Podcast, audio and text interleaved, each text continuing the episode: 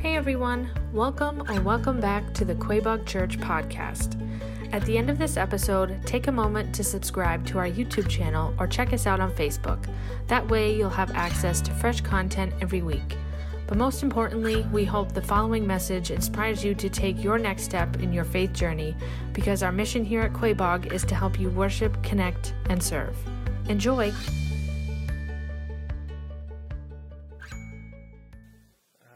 Good Church. How are we doing? Good. Uh, hey, so I get an opportunity to preach today, and uh, it was funny how it all came to be because it really seems like it was like one of those God ordained things. It was almost like flippant. I was like, uh, hey, yeah, Kyle, I'll take that date. Hadn't cracked open the book, hadn't thought about it, and that's what we took. So I, as we're going through the series, if you've fo- followed along, if you've been here for the past couple weeks, I think you've noticed that a lot of the material, a lot of the stuff that we've gone through, it hits different people. Like I feel like you probably have had a week where you've been like, yeah, that was what I needed. But maybe another week where you're like, that was really good. This one was for Tim. So John Eldredge wrote two chapters, and they were made for Tim. Uh, hopefully, they're made for you as well. But while going through this, it really seemed strange that God timed things so perfectly that uh, I'm preaching today because today I'm not preaching because I know things that I want you to also know. I'm preaching today because I, am being preached to by God. God's giving me the message first. I'm not even done yet. Like He's still preaching it to me, and I'm still listening. But I get to preach because I'm with you guys. We're all we're all in this, and I'm the lowest of us. I have the most to learn in this area, and I hope that uh, what is shared in this chapter, these chapters, that uh, we can together find God in new ways. Uh, I want to share a text I had sent my wife Alicia uh, on Tuesday. I was starting to work on my notes. I had caught up in the book, and I texted her. I said, I'm really struggling to get started with my sermon notes. So it's like I'm just hitting a block. I have to. I have a feeling God has to teach me something. I don't know what it is yet, so I'm obviously nervous.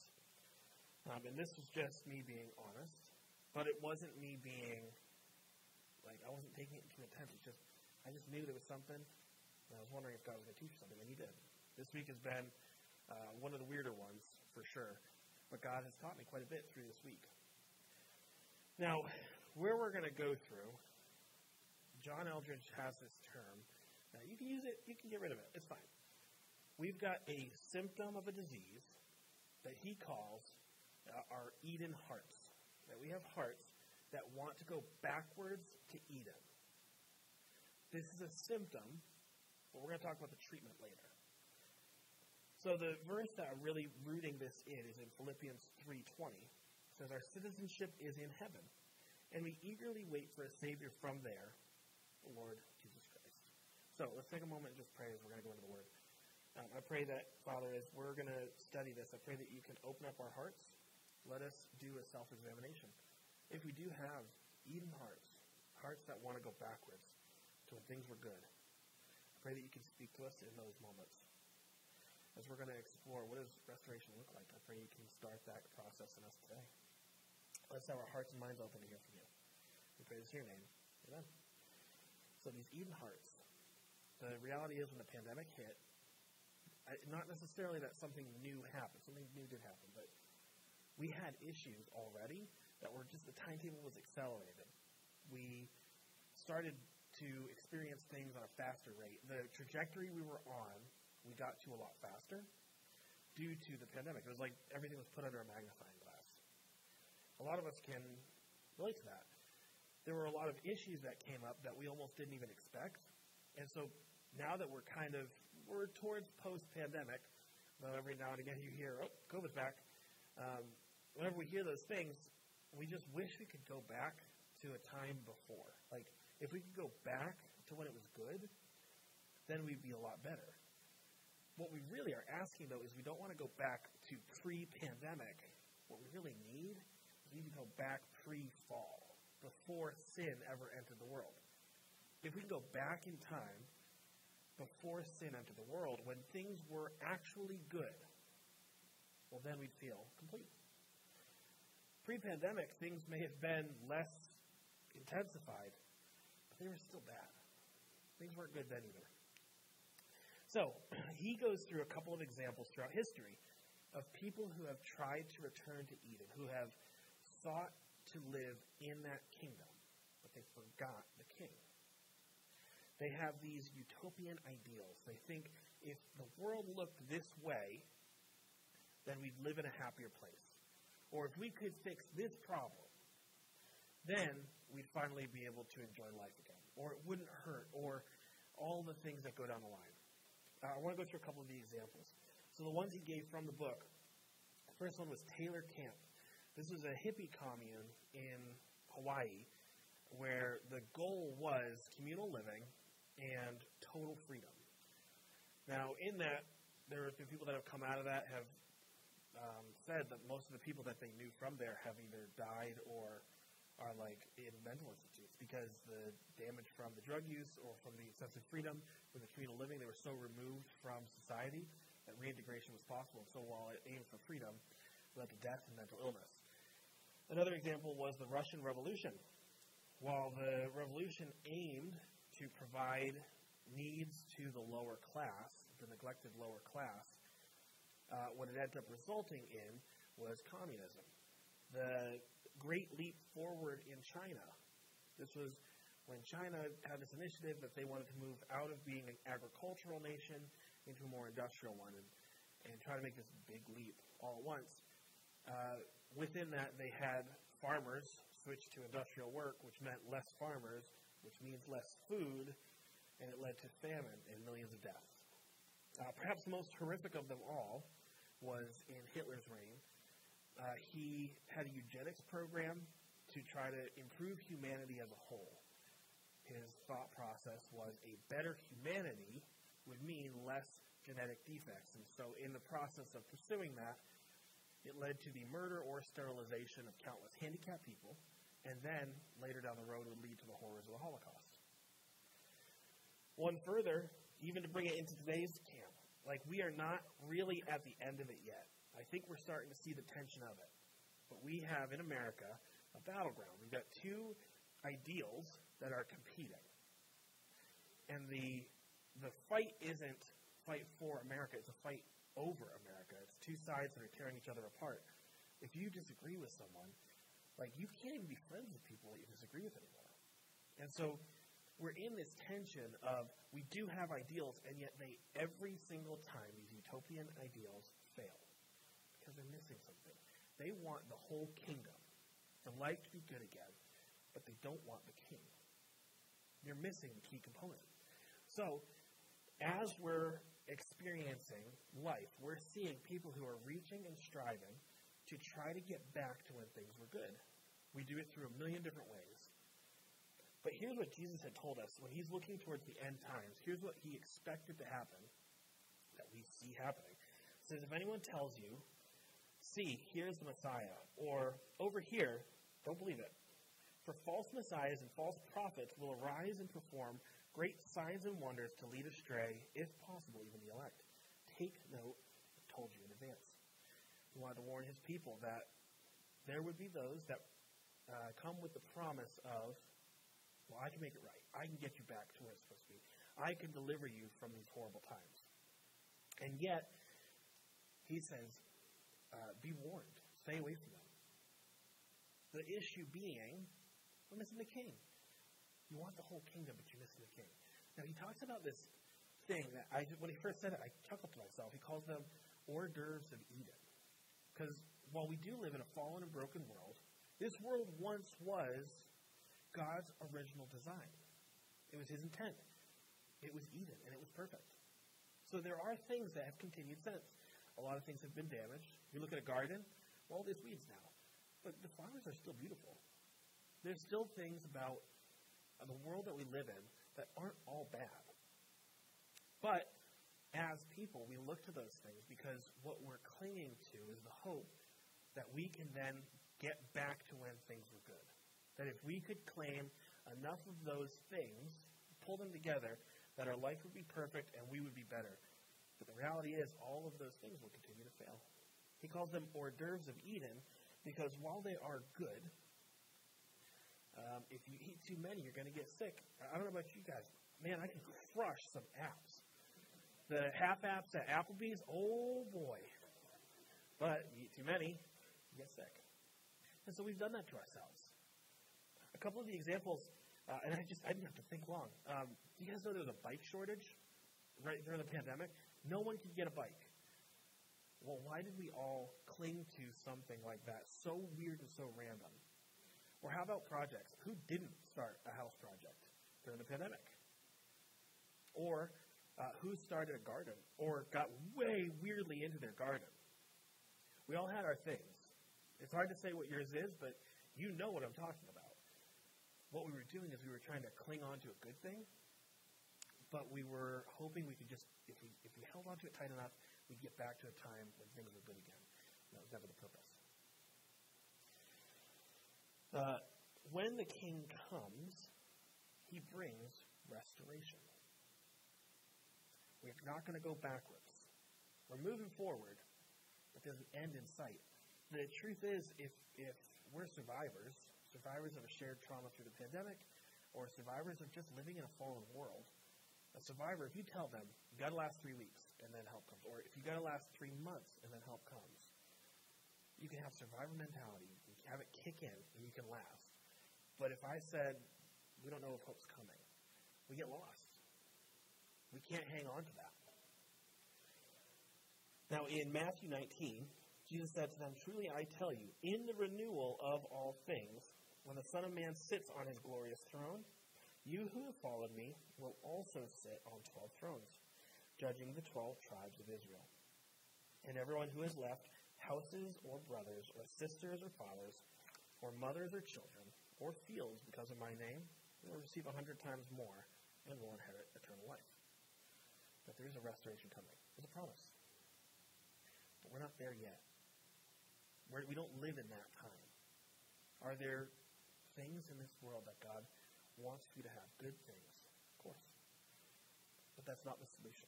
That's not us getting back to the good times. So C.S. Lewis, one of the famous writers of um, Christianity, he, he's a theologian, a philosopher. He had written tons of works, but was also someone who had given his life wholly to Christ.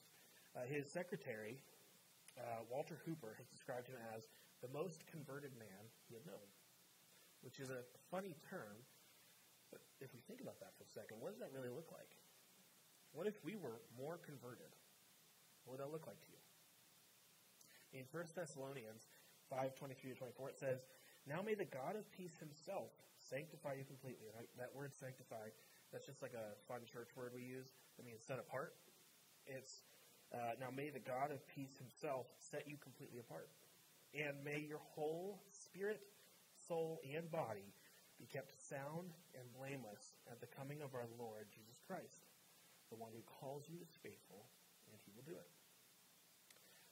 His purpose of restoration begins in us. He has the goal, he has the end in sight, and he has the promise to us that an end is coming when things will be fully restored. But we also have a promise that today restoration can happen in you. Even in Philippians 1 6, he says, I'm sure of this, that he who started a good work in you will carry it on to completion until the day of Christ Jesus. Salvation is a process, not an event. While oftentimes we remember the time that we gave our lives to Jesus, or if you haven't yet, uh, something that you can look forward to. That we give our lives to Jesus, and it's a single moment that we remember. But that's not the end, that's the beginning. That's a process the road that we'll walk on. One that Paul even says will continue. God will carry on until the day of completion when Jesus comes back.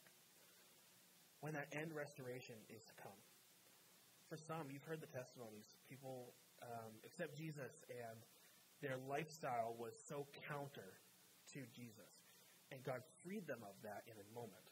And those stories are encouraging and powerful, but those aren't the only stories.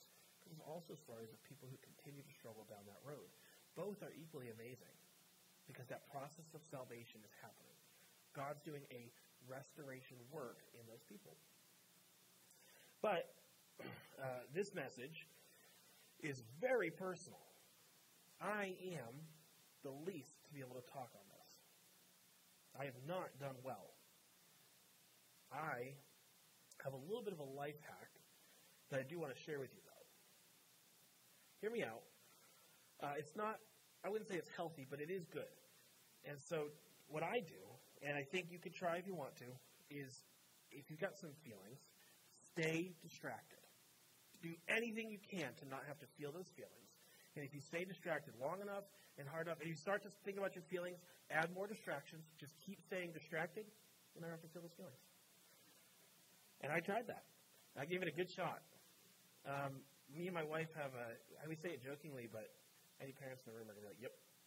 Uh, parenthood is a, a collection of traumas. You're just picking up little traumas here and there.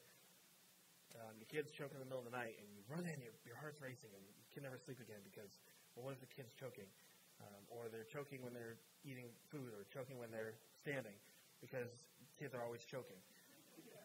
Or we've had a couple of scares. We've had a cancer scare. Um, when Canyon was born, he wasn't breathing. And so we've had a couple of those moments that just, those are a lot to let go of. So instead of having to deal with those, well, if I just can stay distracted, I'll be okay. Or if I say it enough times, I'm fine, I'm fine, I'm fine, I'm fine, I'm fine, I'm fine, I'm fine. You may not believe me, but I'll believe me. Those types of tools have been really harmful. Um, and I don't think it takes a rocket scientist to say that because when I'm saying it out loud, it sounds so dumb. But that was the way that I was dealing with my trauma. Now, this past week, it has been really strange that God timed this message this week. So, as I'm going through this, I'm reading the book, chapter 8, which is in next week, is a, a part that he talks about, you know, if, if God's in the center of your heart, like, how do you get to where he is? Like, how do you go to him? And a lot of, like, um, internal prayer and, and what does that look like? So I went through it. Sounded weird. I was like, all right, well, let's give it a shot. I gave it a shot, and it was really wild. He, he, showed me something that I hadn't seen before. I have, I have known, and I've even taught that God is the God of all comfort. But I don't think I knew in my heart that God was the God of all comfort. I don't think I trusted him to be that. Kyle helped me contextualize. He even said, how can you know that God's comfort if you aren't knowing pain? Like, can God be beautiful in pain? So uh, I'm going through this and just trying to like process. God even opens my eyes to just how unhealthy I've been. Uh, I, I told it to my wife, and she's like, "Yeah, duh." You know, if, if you don't think about feelings, or if you tell yourself you don't have them, they just disappear. And so and I was like, well, my wife's gonna have feelings. Like, if I could help her to not have feelings, think of how much helpful that would be. She wouldn't have any feelings anymore. But what it ends up being is dismissive to her feelings and only hurts her. And so I've had to learn a lot about just horrible, unhealthy habits I've had that God is working on me through. I have held on to my Eden heart. I have reached for things to stay distracted long enough to not have to deal with it, and I'm sick of stuffing myself with hors d'oeuvres. So I go through this week. Wednesday, I spent some time with God, and He's really like opening up my heart. Um, you know that room in your house that you have uh, that you just throw a bunch of stuff in, and when company comes, you close that door. My heart's got a couple of those rooms. Uh, in in the book, um, he calls those those unconverted places, places that you haven't given over fully to God. Well, I had to open some doors this week and start cleaning out some rooms, and it, the timing of it was impeccable because while that's an obviously very painful process and not something anyone wants to do, I did get to see that God was going to comfort me through that. I didn't have to reach for anything because God's going to step into those places with me. Uh, and it was all in preparation because when I said God was going to teach me something, He did. Um, yesterday we got news that tragically and suddenly and horrifically, uh, my cousin died. He's like two months younger than me. Uh, we grew up together and always hung out with together all the time. And just out of the blue, uh, got in a car accident. Horrific uh, death. And so he's the first person of that generation, of that family, to pass. And so we're all like reeling and grieving and just trying to like process through what's the next steps and what's happening. Um, the family is a mess. I, my daughter, she saw me crying and was coming over to comfort me and said, uh, "Don't worry, Dad. You'll see him soon." and I don't think I will. Um, so in this time, I would normally do anything I could to not feel, get distracted. Like do anything just to not sin it. But God showed me that I could trust Him. I could trust Him to be my comfort. So I sat in it, and it hurt. But God is my comfort. He walked with me through it. Our big prayer right now is not only that like the family would be comforted, but that they specifically would be comforted by like Jesus. They don't know him as their savior, but if, if they could, it would change everything. We had a family party that was planned. It was yesterday, and at that point we were just all like, we just we gotta get together to see each other. And so it was my my family, my extended family, my dad, my brother, my sister, their families. And uh, out of nowhere, my cousin's older brother and his family showed up. Like we didn't invite them, we didn't tell them we were there, and they just showed up. And we got several hours to just connect with them and like love them through this horrible process. It's been really strange, but it's very obvious that God's doing the work. And if He's not doing a work in me, He sure is doing a work in the scenario. But I've seen a different side of God that I didn't know was there. Through this process, I was able to see that there is a hope of restoration and that I have unconverted places in my heart that belong to Him. It takes a brave prayer to share those things and let them go to God. I don't think I have to push too hard. You know those places in your heart. The places that you don't really want to give over to God. Could you? Could you make that prayer? These places all belong to Him. Because here's the good news. In the end, in the book of Revelation, there's a hope. We don't go backwards to Eden. God restores. John records this. He says, I saw the holy city, the new Jerusalem, coming down out of heaven from God, prepared as a bride, beautifully dressed for her husband. And I heard a loud voice from the throne saying, Look, God's dwelling place is now among the people, and he will dwell with them. They will be his people, and God himself will be with them and be their God. He will wipe away every tear from their eyes. No more death. Mourning or. For the old order of things has passed away. He who is seated on the throne said, I am making everything new. Then he said, Write this down, for these words are trustworthy and true. That's the hope I need right now. No tears, no death, no pain. There's a promise that's coming. Now, there are two people, two groups of people that need this. Um, as I'm starting to close up, can I have Alan come on up? He's going to close us out in prayer.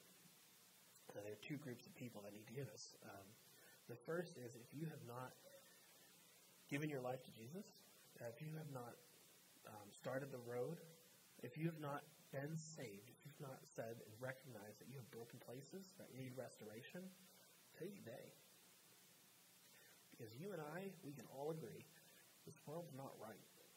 This wasn't what it was supposed to be. It's a mess.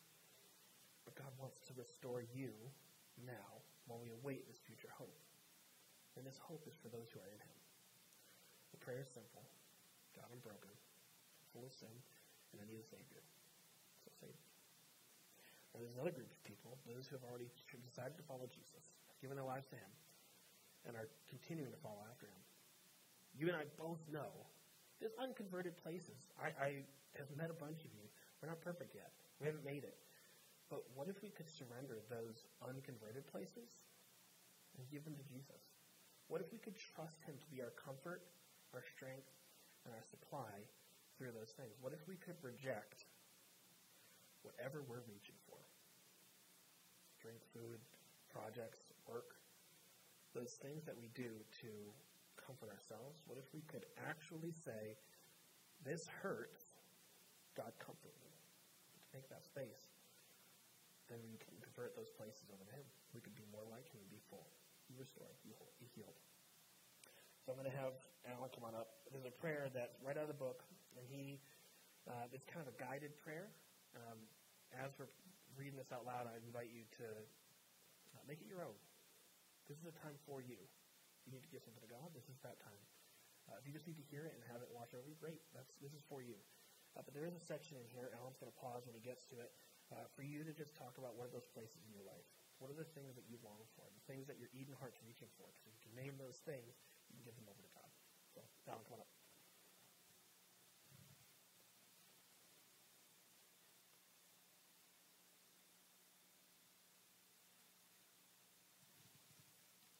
Oh, Lord Jesus, I give my Eden heart to you and you alone. I'm so filled with longing, Lord, for the things to be good again. I just want Quaboag Church, take the next 36, 30 seconds, sorry. What is it that you want? What do you want it laid on your Eden heart?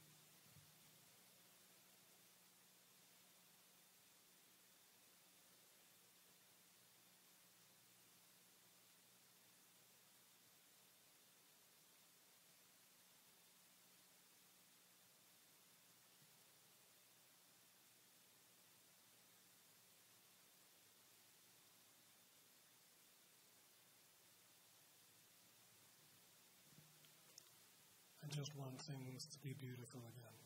I just want people to love one another. I want this turmoil to be over. I want evil to stop. Jesus, catch my Eden heart. I put my hope in the restoration of Eden when you return. I give my heart to you and your return. You are the only safe place. There is only one Eden. I give my heart to the true and only Eden, which you will restore when you return. Amen. Amen. Uh, Church, I invite you, um, one of those unconverted places, I would give them over fully to God. I'm praying for you this week. Have a great week. Once again, thanks for listening. If you enjoyed today's message, we'd love for you to subscribe to the podcast so you get notified of new content every week. Remember, we want to help you worship, connect, and serve. So if you live in the central Massachusetts area, we would love for you to engage with us on Sundays.